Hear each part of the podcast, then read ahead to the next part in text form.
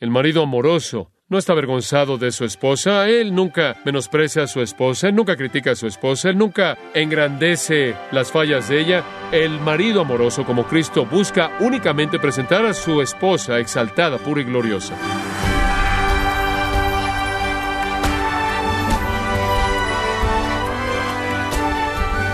Bienvenido a su programa Gracias a vosotros con el pastor John MacArthur. El estándar bíblico para un esposo es maridos, amad a vuestras esposas así como Cristo amó a la iglesia y se entregó a sí mismo por ella, y todo esposo debe aprender este tipo de amor sacrificial. ¿Desearía usted alcanzar ese estándar? Quédese con nosotros conforme John MacArthur explore el patrón de Dios para los esposos, parte de la serie La familia, en gracia a vosotros. Necesitamos recordar que el 96% de todos los hombres y el 94% de todas las mujeres van a decir acepto.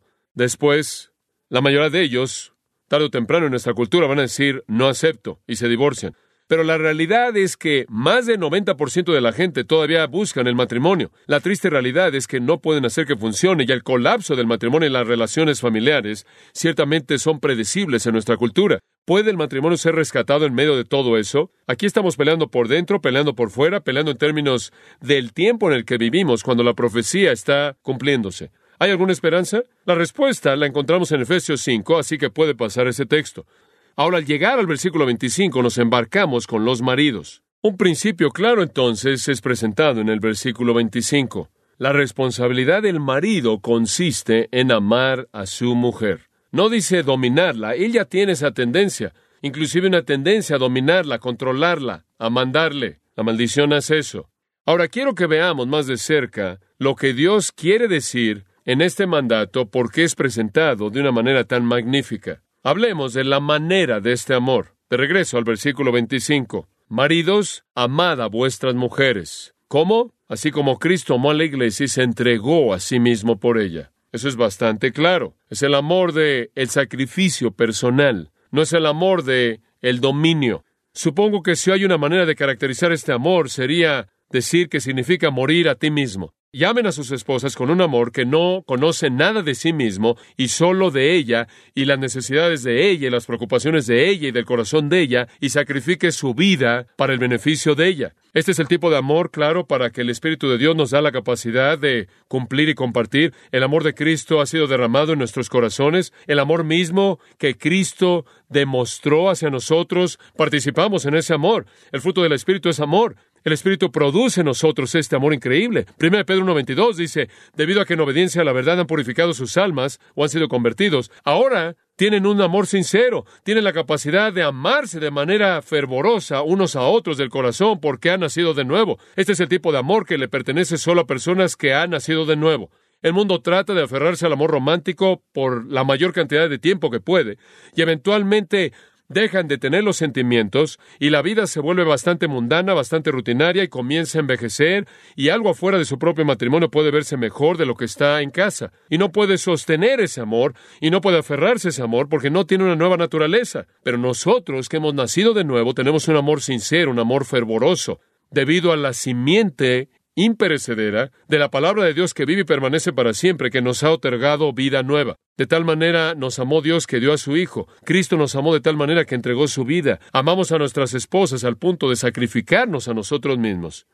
Pasa a 1 Corintios capítulo 13. En 1 Corintios 13, toda característica del amor enlistada en ese capítulo está en forma verbal. El amor no es algo estático, no es un sustantivo, un nombre en términos de lenguaje, es un verbo. El amor actúa. El amor hace algo. El amor, versículo 4, es sufrido, es benigno, el amor no tiene envidia, el amor no es actancioso, no se envanece, no hace nada indebido, no busca lo suyo, no se irrita, no guarda rencor, no se goza de la injusticia, mas se goza de la verdad, todo lo sufre, todo lo cree, todo lo espera, todo lo soporta. El amor nunca deja de ser. Todos esos son verbos, así es como el amor actúa. Es paciente, amable, nunca es celoso, no se jacta, no es arrogante, no hace nada indebido, no actúa de una manera que abarata la situación o la persona. Nunca busca lo suyo propio, no es fácilmente provocado, no se acuerda de lo mal que le hacen a él, no se regocija en la injusticia, sino que se regocija únicamente en la verdad. Todo lo sufre, cree lo mejor, espera lo mejor, soporta toda y nunca deja de ser. Esa es la naturaleza del amor y así es como debemos amar a nuestras esposas. Siempre es un verbo, siempre está actuando para alguien. Se nos ha dado la capacidad de amar así por el Espíritu Santo. Debido a que hemos sido transformados y hemos nacido de nuevo, el Espíritu de Dios que ha venido a nosotros, hemos recibido el fruto del Espíritu, el cual es amor, y podemos compartir ese amor. Aquel en quien el amor de Dios es perfeccionado, dijo Juan en 1 Juan 2, es aquel que ha nacido de Dios. Si usted es cristiano, entonces usted no puede venir y decir, bueno, lo siento, realmente traté de amarla, pero no tengo la capacidad. Sí, la tiene. Ese amor sobrenatural espiritual está ahí si usted escoge ejercerlo. Dice usted, bueno, ¿qué pasa si me trata mal y soy tratado mal de manera continua y ella es infiel y me deja y se va y encuentra otro hombre y demás y demás? En ese tipo de circunstancias la Biblia tiene mucho que decir y hablaremos de eso conforme avanzamos. Si llega un divorcio y una separación y un abandono, obviamente ya no puede expresar ese amor si ella escoge no estar ahí para recibirlo, pero mientras que ella esté ahí, su responsabilidad consiste en dárselo a ella. Y es un amor que no depende del objeto no depende de la apariencia física, no depende de cómo se ven los músculos. Oigo tanto de eso en la actualidad o de la figura de alguien o cómo se ve alguien. No depende de eso, depende del atributo del que ama, del amante, del que ama. Y Pablo dice, como le leí, el amor no busca lo suyo, nunca quiere vengarse, nunca quiere devolver mal por mal. Dicho de una manera simple, el amor perdona todo lo que se comete contra él. La persona amorosa no lleva un registro de las cosas malas que le hacen. Y quiero decirle, ¿sabe lo que destruye los matrimonios? Es la falta de perdón, el no perdonar.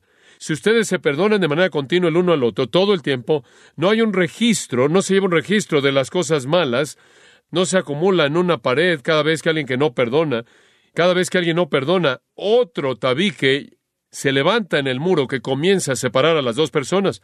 Nada es más importante en su matrimonio que el perdón el perdón completo, instantáneo, espontáneo, de tal manera que nunca más se vuelve a sacar, y usted no puede acumular las actitudes devastadores de amargura y venganza que destruyen una relación. Cuando un hombre está lleno del Espíritu, cuando está tan lleno de gozo y gratitud a Dios por todo lo que Cristo ha hecho, y cuando Él ama a su mujer como a sí mismo, Él va a sacrificarse a sí mismo por ella, y de esta manera su autoridad va a ser suave y cálida, y afirmadora y segura, y ella va a seguir si ella es obediente al plan de Dios para ella. Supongo, caballeros, que inclusive podríamos hacer la pregunta, ¿cuándo fue la última vez que usted hizo un sacrificio por su esposa? No estoy hablando de algo trivial, algo significativo. ¿Se ha crucificado a sí mismo, hecho algo a un lado por ella? Sé que muchos hombres están ansiosos por ser líderes y gigantes espirituales y quieren aparecer como están en control de todo y quieren ser y son el líder pío de la familia, pero realmente la verdadera espiritualidad realmente es morir a uno mismo. Entonces algunas veces es difícil reconocer al que verdaderamente es un líder espiritual fuerte en una familia porque es humilde, es humilde, está tomando su cruz diariamente, está negándose a sí mismo, está muriendo diario, está dispuesto a ser crucificado con Cristo. Él no está mirando por lo suyo propio, sino por lo de los otros, estimando a otros como mejores que a sí mismo. Él está haciendo un lado sus deseos por los de ella, y bien podría ser que él parece ser débil cuando de hecho él es fuerte. Supongo que morir a uno mismo es el verdadero asunto. En algún punto a lo largo de su peregrinaje como cristiano, necesita aprender a morir a sí mismo regularmente lo salva de ser defensivo, vengativo, hostil, de acumular la lista de cosas que se cometen en contra de usted. Cuando usted es olvidado o descuidado o hecho un lado de manera deliberada, y usted le duele con el insulto de no haber sido tomado en cuenta, pero su corazón está contento y considera usted un privilegio el sufrir por Cristo, eso es morir a uno mismo cuando se habla mal de su bien o cuando ella lo malinterpreta a usted, cuando sus deseos no le parecen interesantes a ella, cuando su consejo no es considerado y sus opiniones son ridiculizadas, y cuando usted es abusado, maltratado o malentendido, y se rehúsa a permitir que el enojo emane en su corazón, inclusive a defenderse a sí mismo, eso es morir a uno mismo.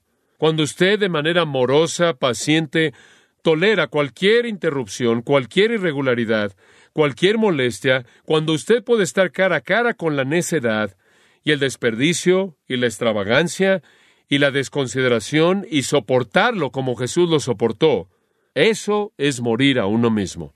Cuando usted está contento con cualquier comida, cualquier ropa, cualquier clima, cualquier sociedad, cualquier interrupción o cualquier soledad, eso es morir a uno mismo. Cuando usted nunca le preocupa referirse a sí mismo en una conversación, o registrar o recitar sus buenas obras, o buscar el reconocimiento, cuando usted verdaderamente puede amar y no ser reconocido por algo bueno, eso es morir a uno mismo.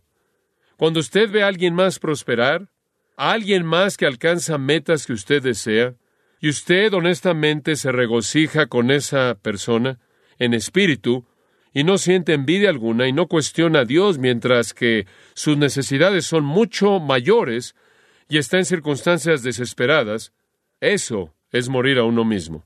Y caballeros, cuando ustedes pueden recibir corrección y reprensión de sus esposas y someterse humildemente, interna como también externamente, y no sentir rebelión y no sentir que el resentimiento está brotando de sus corazones, eso es morir a uno mismo. Y eso es lo que lo hace usted el líder que Dios quiere que usted sea en su hogar.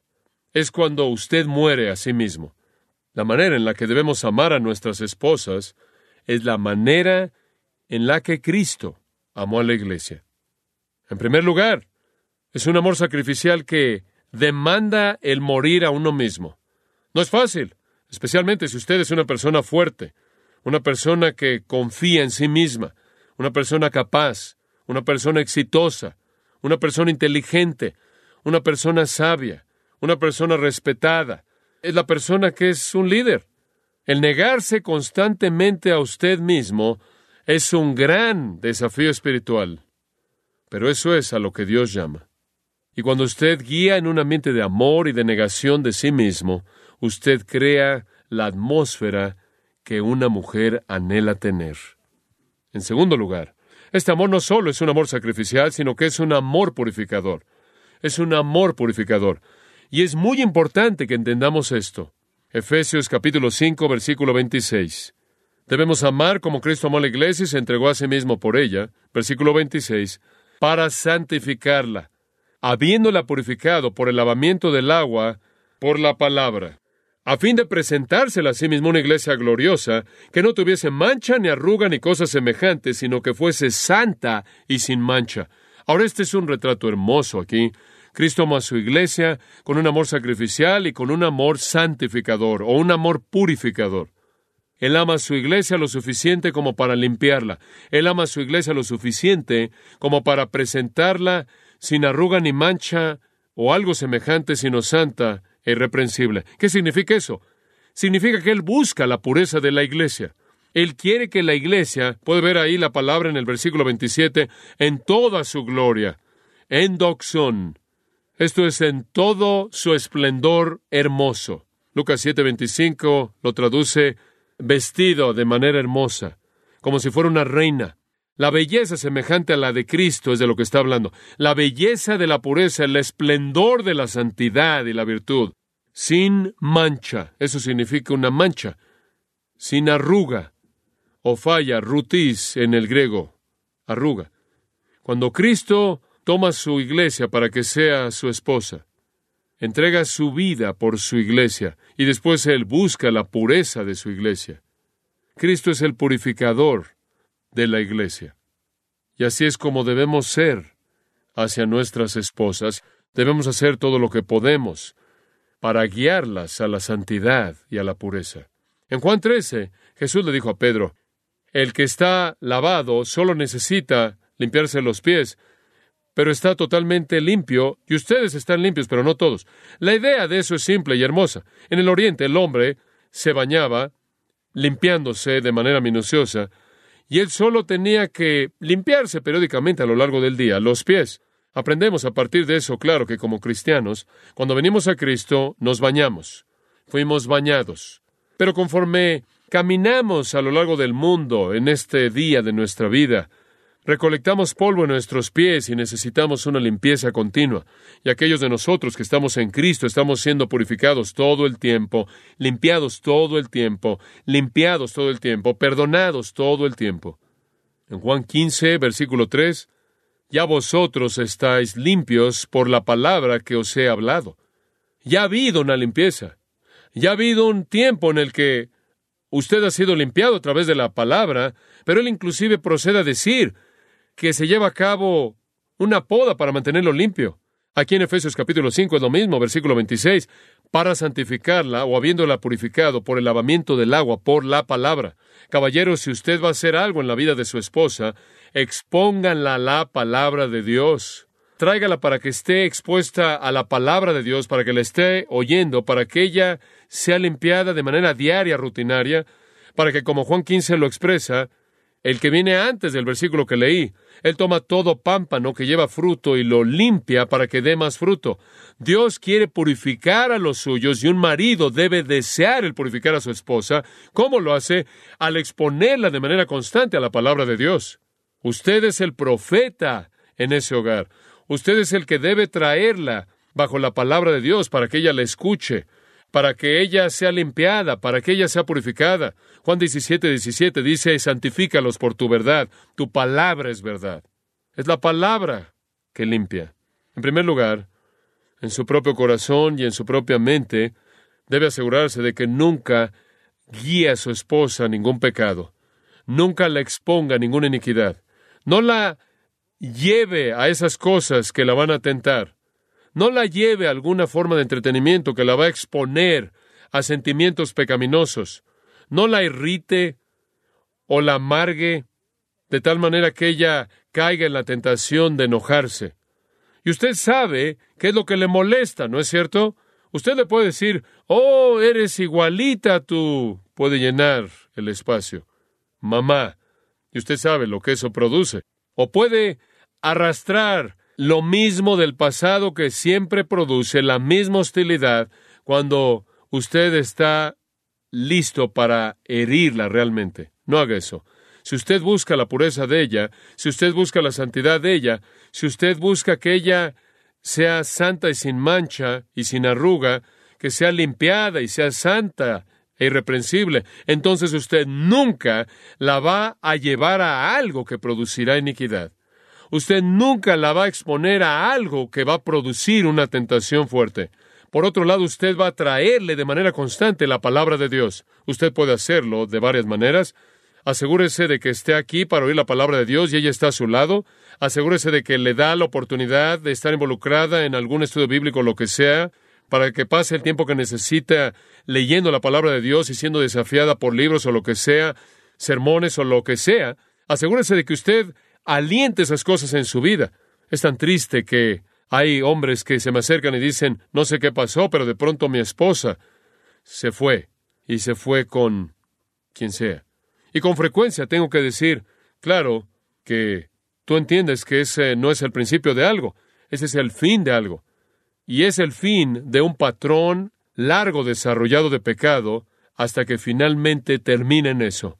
¿Qué es lo que has estado haciendo? Por disipular a tu esposa, para que eso no pase. Eso es liderazgo espiritual, como un coheredero, como una que es igual a ti en Cristo. ¿Qué estás haciendo por fortalecerle espiritualmente? Tráigala bajo la predicación y enseñanzas sanas de la palabra de Dios, expóngala a las grandes verdades de las Escrituras, llámela a la pureza, nunca haga algo que pueda llevarla a ser tentada. No la coloque en una posición de ser tentada. Esa es otra razón por la que me preocupa tanto los hombres que mandan a sus esposas a trabajar en un mundo impío porque son expuestas a tentaciones muy fuertes están en ese tipo de ambiente de oficina, con todos esos hombres exitosos, bien vestidos, y ellas están vestidas también para ese ambiente, todo se ve bastante bien y llegan a casa y es un poco diferente, usted sabe de qué hablo. Usted está ahí con sus con sus pantalones sucios y su playera vieja y ella anda ahí caminando en una bata vieja y simplemente no es lo mismo. ¿Por qué exponerle ese tipo de tentación que va a experimentar ella en ese ambiente? ¿Sabe lo que el Señor hace constantemente con su iglesia? Él dice, salid en medio de ellos y qué? sepárense, apartados, no toquen lo inmundo. Él siempre está tratando de sacar a la iglesia del mundo. No me al mundo ni las cosas que están en el mundo. Conozco el daño de esas cosas, sé el daño que van a causar esas cosas, porque la amistad con el mundo es la amistad con el mundo, Santiago dice, y el Señor siempre está tratando de sacarnos y apartarnos y no permitir que nuestra manera de pensar sea influenciada por el mundo. Romanos 12, un mandato muy, muy directo nos es dado con respecto a la mundanalidad. No os conforméis a este siglo, sino transformados mediante la renovación de vuestro entendimiento. Sálganse de ese sistema, sálganse de esa manera de pensar. Y caballeros, ustedes tienen la responsabilidad de proteger la pureza de su esposa en todo frente, y el lado negativo es evitar la tentación, y el lado positivo es exponerla a la enseñanza y a la instrucción de la palabra de Dios. En Atenas, por ejemplo, cuando una novia era tomada, ella debía ser lavada en las aguas del río Caliroe, el río era sagrado para la gente y simbolizaba una limpieza de toda la contaminación previa y una entrada a una vida matrimonial pura. Y esa es la razón por la que tradicionalmente una novia usa un velo blanco la primera vez que se casa. Eso es para representar la pureza. El matrimonio debe ser una experiencia purificadora. Toma a esta mujer y la separa de todas las demás para su esposo. Una relación purificadora. El marido de ella entonces asume la responsabilidad de mantener esa pureza. El amor de Cristo por su iglesia hace que Él desee mantener a su iglesia limpia. Y el amor que usted tiene para su mujer debe tener exactamente el mismo deseo. Permítame decirle algo. Es bastante desafiante vivir con una mujer piadosa. Bastante desafiante. Yo sé lo desafiante que es. Es bastante desafiante vivir con una mujer que espera que usted viva todo lo que usted predica. Bastante ridículo, ¿no es cierto? Es muy desafiante vivir con alguien que tiene expectativas inmensamente elevadas para su virtud. Y usted podrá decirse a sí mismo, ¿sabes una cosa? Podría divertirme mucho más si mi esposa no fuera tan quisquillosa. Pero al final, su corazón le dice, qué privilegio, qué honor, qué gozo tener a alguien que tiene estándares tan elevados de responsabilidad, de rendición de cuentas espirituales, para mí, qué bendición trae eso a su propia vida. Si una esposa puede traer eso a un marido, con toda seguridad, en la función del marido, él tiene una mayor responsabilidad de llevarle eso a ella. Segunda de Corintios 11.2, Pablo dice, os celo con celo piadoso, os he desposado a un marido a Cristo para que os presente como una virgen pura, pero temo no sé que como la serpiente engañó a Eva por su astucia, vuestras mentes sean desviadas de la simplicidad y pureza de devoción a Cristo. Pablo dice, quiero que sean puros y estén entregados a Cristo, pero me temo que van a desviarse y van a seguir a otros amantes. El verdadero amor siempre se preocupa por la pureza de su objeto. Cristo con su iglesia, Pablo con su congregación, un hombre con su esposa. Disipúlela, purifíquela, nunca la exponga a influencias impuras. La pureza de ella es su responsabilidad. De hecho, inclusive dice en 1 Corintios capítulo 14, versículo 35, si las mujeres desean aprender algo, pregúntenles a sus maridos en el hogar por qué es impropio que una mujer hable en la iglesia. Caballeros, debemos ser los maestros teológicos. Debemos ser la fuente espiritual. Debemos ser el depósito espiritual de verdad para que una mujer pueda venir y al oír la verdad, ella pueda ser purificada. Si usted realmente ama a su esposa, usted va a odiar cualquier cosa que la contamine. Cualquier cosa que robe la pureza de ella se va a volver para usted un enemigo aterrador. Cualquier supuesto amor que expone a un cónyuge a la impiedad es un amor falso. Un amor falso. El amor siempre busca la pureza absoluta de su objeto y lo busca sacrificialmente. El amor verdadero es sacrificial y el amor verdadero es un limpiador, un limpiador. Usará disciplina si necesita hacerlo. Hebreos capítulo 12, versículo 5 al 10 nos dice cómo el Señor disciplina a quien él ama. Y marido, si usted está lleno del Espíritu, si su corazón está bien, su vida está bien, usted va a purificar a su esposa, Podría significar confrontación, podría significar cierta disciplina, pero ciertamente significa que usted la protege de la tentación y la expone a la influencia purificadora de la verdad de Dios. Bueno, versículo 27 y cerraremos. Pablo dice, debemos presentar a nuestras esposas Así como Cristo se presenta a sí mismo a una iglesia gloriosa que no tuviese mancha ni arruga ni cosa semejante, sino que fuese santa y sin mancha. Usted debe presentar a su esposa en todo su esplendor puro. Esa es su belleza. No es su cabello y su guardarropa, es la pureza de ella lo que es su belleza.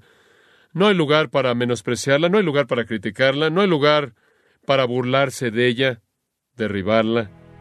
Usted debe exaltarla, porque la pureza es la gloria de ella. Su santidad es su belleza.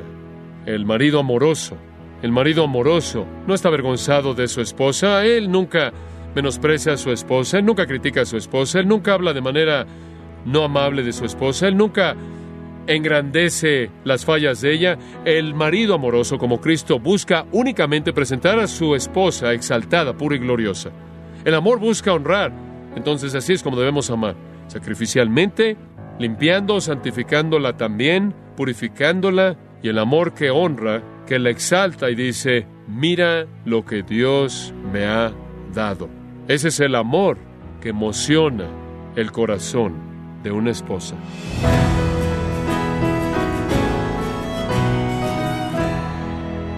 El pastor John MacArthur enseñó que debemos sacrificarnos por nuestra esposa, mantenerla pura y exponerla a la escritura, porque cuando hacemos eso, estamos practicando el amor bíblico y guiando a nuestra familia piadosamente.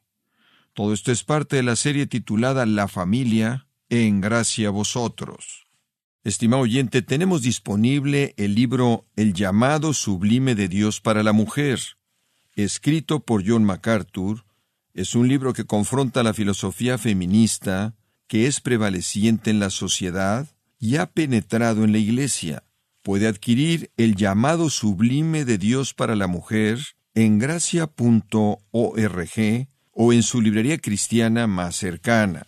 También le recuerdo que puede descargar todos los sermones de esta serie La familia, así como todos aquellos que he escuchado en días, semanas o meses anteriores en gracia.org.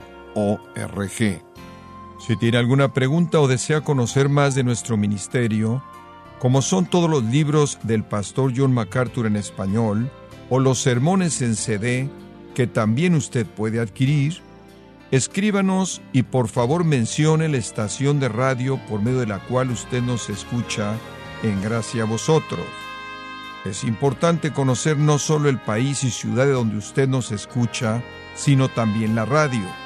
Para quienes contactan nuestro ministerio por primera vez, pueden solicitar una copia del mensaje de promoción sin costo alguno, un mensaje por oyente únicamente. Si usted vive en los Estados Unidos o Puerto Rico, escríbanos a Gracia Vosotros, P.O. Box 4000, Panorama City, California 91412. O puede escribirnos a través del siguiente correo electrónico radio arroba en nombre del pastor John MacArthur, nuestra coordinadora de estaciones Marilina Caruli y del personal, le damos las gracias invitándole para que nos acompañe en la próxima edición para continuar desatando la verdad de Dios un versículo a la vez, aquí en Gracia a Vosotros.